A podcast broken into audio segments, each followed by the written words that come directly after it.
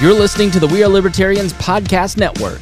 Find all of our shows at WeareLibertarians.com. Welcome to We Are Libertarians Daily. Uh, I'm Sarah Brady Wagner here with the guru of our research team, John Hodey. Hodey Johns is the name, but thank you, Sarah. Oh, see, I always get the two mixed up. I'm sorry. You know, my last name is a common first name, and my first name sounds like it should be a last name, so you're not the only one on that one. well, we're glad to have you here. Well, thank you. It's good to be here. Good to be here. So today, um, Hodey and I had just decided to sit down to discuss um, one of the topics that kind of gets us to a, a great granular cross section of uh, the law and of our different uh, interpretations of morality and ethics, and uh, one of the things libertarians love, which is markets. Yeah, what, so you don't want to tune out on this episode. I know for me, you first hear it, you hear, oh, in vitro fertilization. I'm not going to do it. I'm not going to be a part of it. I don't know why I'd need to talk about it. Maybe I'll just skip this podcast. Absolutely do not. It impacts you somehow. We talk about issues all the time being used on a minority of people. They make laws and then they expand that to ma- the majority. This is very classic in this case. So, um, one of the things that we want to talk about is the market involved in everything that goes into this. Uh, that there are different prices for all the different things involved, and Hodey, you uh, had looked up some of those prices and could tell us more about that? Yeah. So, as far as the market goes, one of the tough things when you study in vitro fertilization is it's got like 20 steps, and each of those steps is preceded by the word usually, which means there's a lot of opportunities for something unusual to happen during in vitro fertilization. So it's hard to imagine that everyone has a typical experience with it, or that there is a typical experience with it. When you look online, you say, well, how many eggs were removed? How many got fertilized? You'll get six, you'll get 30, you'll get 40, you'll get 15. It's all over the map. It really depends on your doctor, it depends on where you went. Um, as far as the exact cost goes, and I'm just getting this from WebMD, the average cost of an IVF cycle in the US is approximately $12,400. That's per cycle.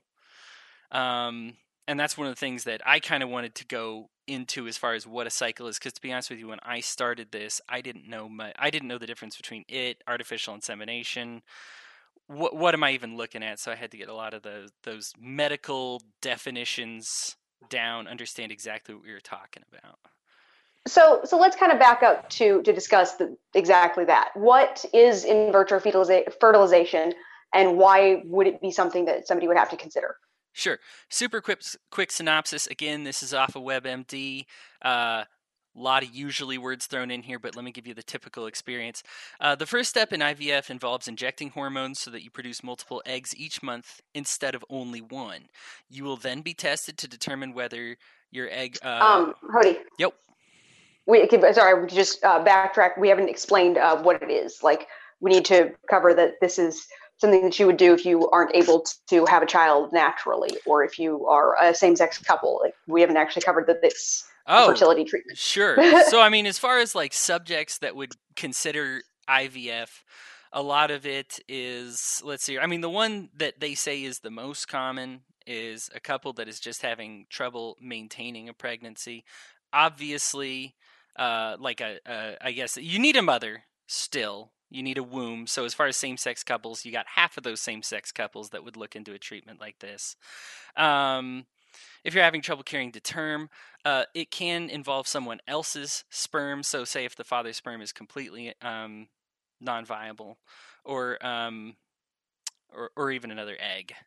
So yeah, I mean, uh, now you had some experiences as far as when you looked into this, as far as um, like what was your experience with why you would look into IVF? Um, so IVF is a um, method of fertility treatment that couples who are unable to produce a natural pregnancy or child for whatever reason um, are able to go into. It's a way that medicine and science helps couples to be able to reproduce that wouldn't naturally be able to otherwise. Sometimes that means same-sex couples. In my case, that means um, a heterosexual couple who are um, missing one of the ingredients. uh, for some couples, they have um, issues on the woman's side where they're either unable to carry a pregnancy or do not have um, viable or usable eggs. Sometimes the problem is on the man's side where they're not viable or usable sperm. Um, sometimes it's a combination of issues where you may have viable gametes, which is the sperm and the eggs, but you're not able to create a viable embryo.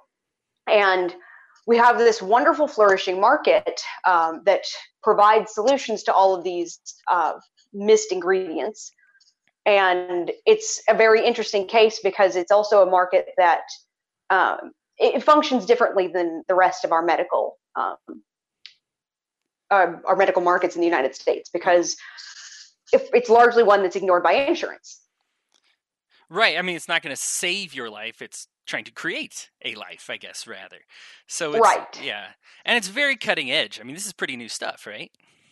It is, uh, and it's it's interesting because the uh, the technology is always improving, and um, one thing that you had said there is that it's interesting that the prices always include usually because there's no guarantees with fertility medicine. You are trying to eventually get a baby in the end, but there's so many different things that could happen anywhere along the route and you might have to try a different method. And there's always a it's at least what i discovered is there's always a more advanced um, method available that is a little less reliable uh, and a little more expensive.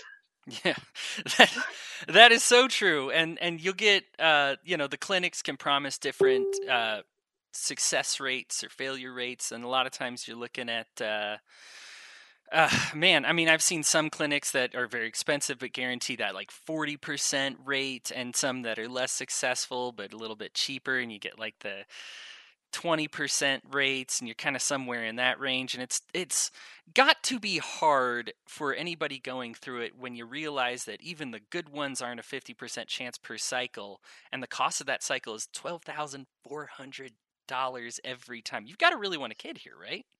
Yeah, well, and it's interesting when you compare it to um, the easy alternative that's often offered, which is adoption, which is another market that, in comparison, uh, does have a guaranteed uh, child, or I mean, I would say guaranteed, but even within that, you know, there's a lot of um, still ifs.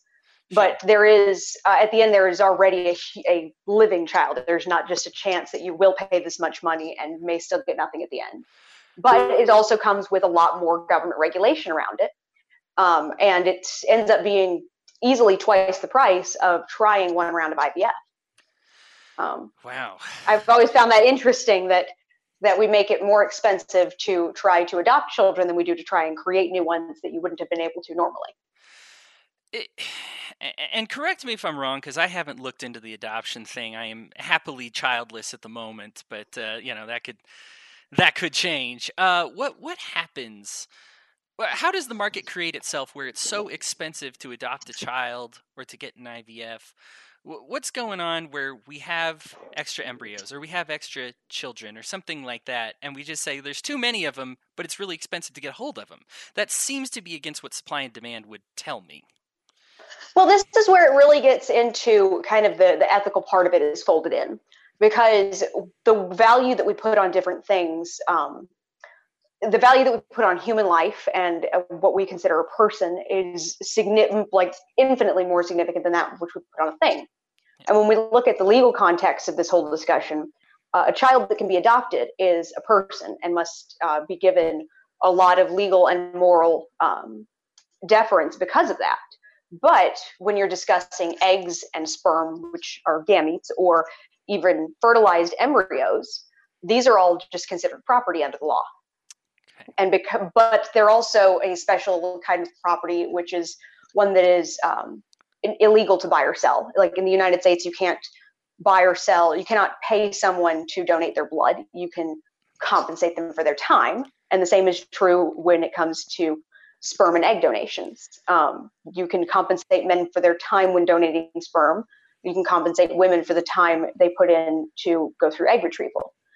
And that's where the market then is reflected very well in the difference in price that you can get to be compensated for your time. It takes a lot more time to go through egg retrieval than it does to go through a sperm donation.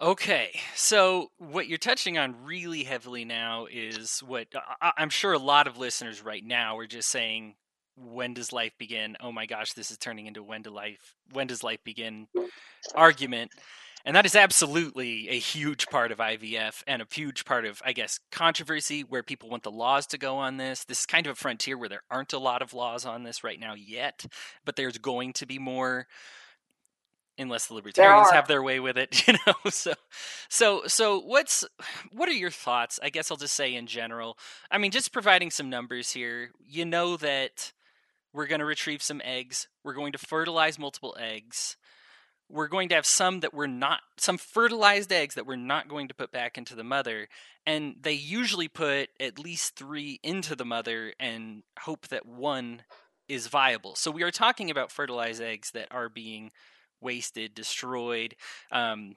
perhaps frozen, but then frozen for how long? I mean, what what are your thoughts on right to life? I guess in this stage. Um, to me, this is learning more about kind of fertility markets and, and the way we, we go through this has really made that uh, a more granular argument for me. And I don't, I mean, I don't really have any any clear answers that I could give. But um, it, as you were saying, the the process that it goes through makes you much more aware of um, that there is this gray area involved during gestation where there is a point which legally um, we put that point at viability, which is the point where a child could live on its own outside of a mother. And anything before that, um, you're still dealing with some sort of potential of being a full life, not or not necessarily being a full life, because once you know you have a scientific definition of alive, but what we're debating is personhood. It's when a individual life has to be taken into account and weighed morally. So um, some people will go to the point of arguing that you know animal lives have to be held morally in equal amount to human lives, but when it comes down to the abortion debate, the question is at what point does this become a person rather than just a human life? Um, and and if you say that that is at the point of conception, then IVF becomes a problem because in IVF we, as you'd said, create more live embryos than in a lot of cases people ever have an intent to use. Um, and that's something we do in order to achieve the to increase the chances of success of having a live baby by the time you're done. Uh, you know, as you're saying, if you're a couple and you can go through and try and retrieve as many eggs as you can, and you may end up with five embryos at the end. You got lucky, and the first two that you used both worked. You got two children. Now you've got three left over, and you never had an intention of having five children. Yeah. And the question becomes legally, um, what do we do with those embryos? And then morally, there's the other question of what should you do with those? there is uh, for in most cases those embryos are either intentionally destroyed um, or they are left in long-term storage with kind of in a limbo where nobody ever intends to use them but there's a strong emotional attachment that the biological parents or legally the owners have to them um, understandably because they they these are their children biologically um, and with the potential that if they were to ever go through um, allowing that embryo to gestate, they may result in another live child. But is that necessarily the same as a child that's already been born? Sure. Well, if you want to see people's feelings on it, you need look no further. We had two disasters this year in which uh, a fertility clinic had frozen embryos uh, I think one of them the thermometer failed or the alert system failed, and one of them the the cooling failed, and and you saw the reaction from the people that had embryos destroyed. You saw how I mean, and in fairness, I'd say the clinics were heartbroken as well. Both of them delivered a very horrified response to it. So there's there's certainly that. But to to go back just a second here. It's one of those. So, so what I saw is, is, when we talk about, you know, you talk about, you know, viability outside the womb. Is that what creates a human life? There's a lot of feelings around it, and I think there has to be because I don't know that you can scientifically prove when it's a life or when it's not. We all have our own definitions. We all have different feelings about it. Um, I, I have had experience in my life before I knew what I want to do with life. I worked in a hospital and we had some abortions and I did some, you know, intubations and and things like that and I and, and I was around them and I don't fault anyone who gets one. I, I would say I'm absolutely pro choice. I don't like the government defining what I what someone can do with their bodies. That's a scary realm for me. I think it's also scary, and I understand pro-life libertarians to say letting the government define what is life and what is not, and when they can pull the plug on you is also scary. I think there's a very liberty-minded argument to be had both ways. You know, so at some point. I felt ishy and sometimes I feel okay. The morning after pill, I kind of feel okay, I, eh, you know, just just personally. And I'm sure everyone feels differently about it, but I don't have like a moral sickness around it versus even sometimes before viability they'll you know it, it's and I hate to be graphic, but I, I mean, it just is that sometimes they'll stick an egg beater up there and you'll see a couple of fingers and toes and just, it doesn't feel good, you know, for me. And, and I just didn't like it at, at, at a certain point. Is it always going to be up to the person or, or, or what's your feelings on it? Well, I, I, find it interesting that you, you mentioned the morning after pill because I think that's very equivalent to what we were talking about here. Oh, yeah. um, the morning after pill, the way that it works is it does not prevent fertilization. Um, so in that case, there is an embryo. So the embryo is inside the womb. What it does is it prevents implantation, yep. which is exactly what is being prevented when you create embryos and keep them in storage rather than having them trying to implant. Um, so I, I mean, the logical consistency at least would say that if if you um, hold that there, you know, I guess what I'm trying to say is is it's interesting to have this discussion and to really um, think deeply about it to determine where you draw the line of where the gray area starts. Because for some people, it's not gray area um, before implantation. Uh, for some people, this whole conversation seems a little bit, you know, a, a little bit out there and um, strange that we would be discussing the moral implications of you know a clump of cells at the embryonic level you know it's only five days old it's 16 but you can start cells. but some people i have no doubt might not feel good about it might not feel comfortable exactly. saying let's get rid of it even though it's i believe in ivf they inject after five cells ish from what i saw we're, we're you know started to happen i guess uh, yeah, yeah, you can go with um, a few different ages, usually like three to five day embryos. Um, yeah, yeah. But so, so let's let's actually talk a little bit about the um, the economic market side of this. So Yeah. I had we discussed before that it was um, it, it's a market that's largely um, un unencumbered by the insurance industry, which in the United States does a large part for um, inflation and obscuring prices, uh, which you don't necessarily see in the uh, fertility markets. So, uh, what are the prices then of human eggs or human sperm, even though it's not something that you can directly purchase from an individual, but you could purchase it from a sperm bank or um, a clinic that does egg donations? Whew. I mean, as far as like fi- fi- financially goes, the price of human life again is one of those very subjective things. There's some people that that would I certainly don't point to this, but that overpopulation is an issue, or that you know, hey, if you can't have a kid, you can't have a kid, and don't worry about it. It's, it's you know, what, what, why are you letting your animal instincts drive you to say I need to have a child if you just don't have aren't able to conceive normally? Maybe you just shouldn't conceive. I think it's important to remember, though, there are, according to my numbers, two hundred thousand plus babies out there, humans out there that were conceived through IVF. That's somebody you might know that would not exist without it. And I know that for me, and I'm a very left brain, I'm part of the research team, like you said, I'm a very logical, I love numbers. It is hard to imagine a world where they just say, oh, that friend of yours never happened because the law, the cost, something like that. Um, we're looking at a frontier here. Um, one of the things that I wanted to make sure that I got clear is 99% of the time when we talk on a libertarian podcast, we're talking about the government has infected something and you got to pull it out. Right now, we're going to try to keep the government away from something. Uh, I, I, was looking online, and there's a there's a study out of the University of Arizona that is calling for more regulation on this already. So, what's a libertarian to do? What do we do with these costs? How do we help combat the costs? How do we help combat the government? Um, where do we go from here?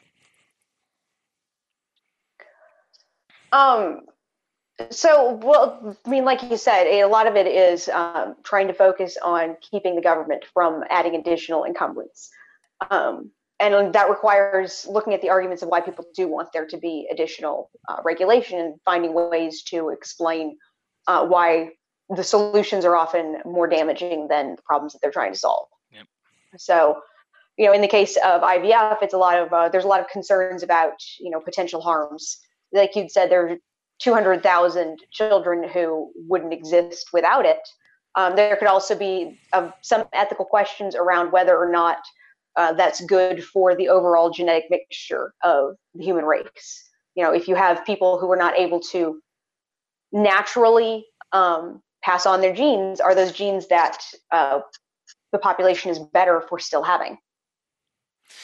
Oh my, yeah. When we're comparing genetics too, and this is out of Reason magazine. I mean, we're to the point with IVF. We've advanced enough now to say this one's probably going to have blue eyes. This one might be a little bit healthier. This one's legs might work a little better. There's a huge moral burden when you say, I want these three eggs of the eight successful, whatever eggs, however many eggs got fertilized. I want these three, four, five eggs to go into me and the rest of these to not. Is this some kind of Brave New World scary situation? Or is this one of those additional choice? That's great. And these lives weren't going to be around without it regardless. So either way, we're creating life and not taking life away. Uh, yeah, where do you stand on that? Uh, well, you know, there there is a, a, free market solution I also want to touch on um, yeah. to kind of that has that has been a um, a step into this kind of moral gray area of, of what do you do with these uh, extra frozen embryos, which is embryo adoption or donation. Um, again, it's something where you can't uh, legally sell the embryos off, but some parents choose to, rather than destroying the embryos, um, they can give them to another couple who can then adopt the embryos, have them implanted, and birth that child out. And it's sure, sure. Uh, legally, it's a much easier adoption because um, on paper, legally, whoever births a child is a parent to a child. Genetics do not matter. So um, the costs associated are also much lower than going through IVF and having um, your own eggs used, for example. You can go through an anonymous donor program for between six and ten thousand dollars to try to implant one donor embryo, um, compared to ten to twelve thousand dollars to try to go through one round of um, IVF.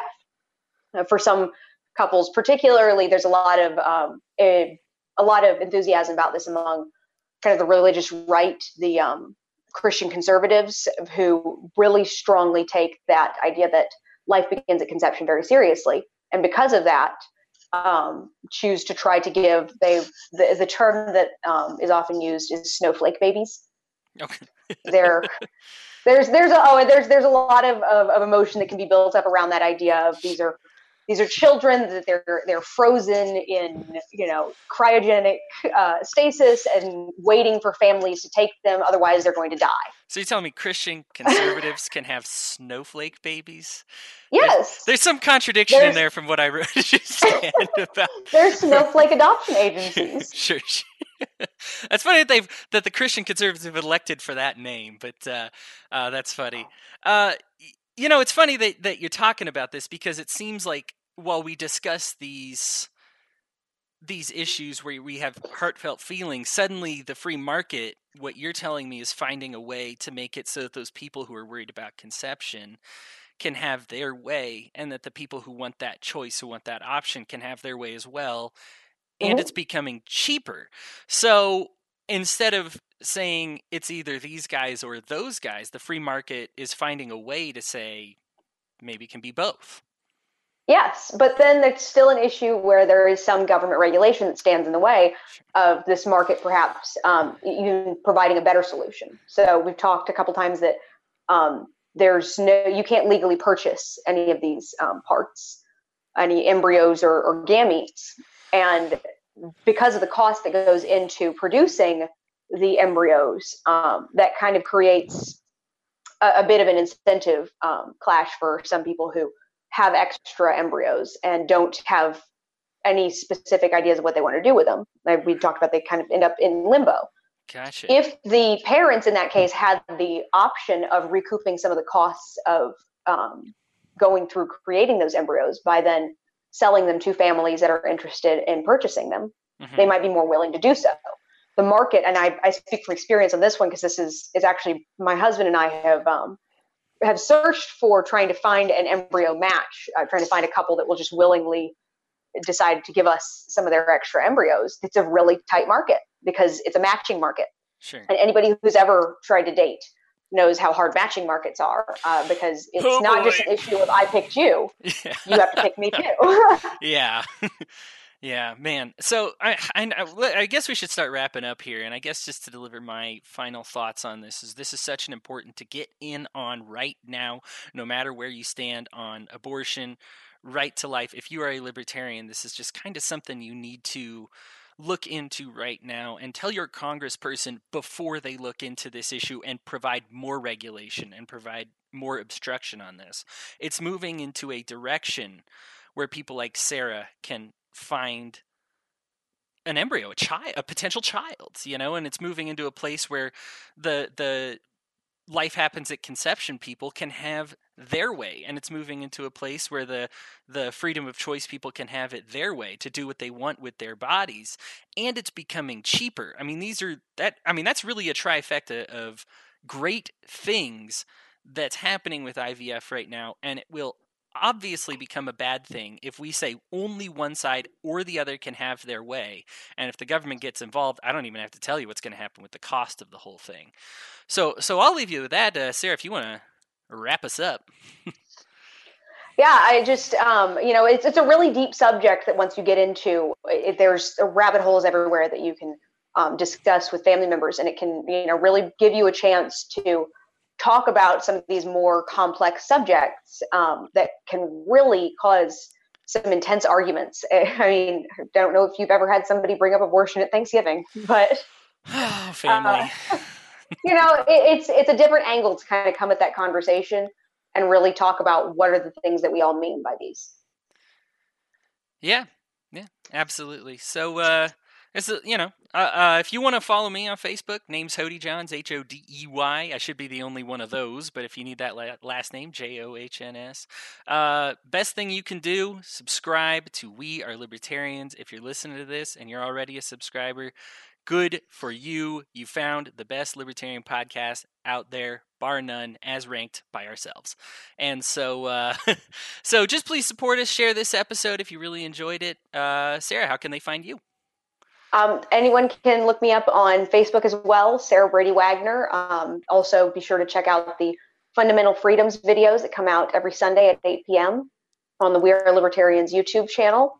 And um, please, if you've enjoyed this episode, if you um, enjoy listening to the varied perspectives offered by We Are Libertarians, then be sure to check out our Patreon and join the network to help continue the uh, continue the conversations. All right. Thank you, Sarah. Have a good night, guys.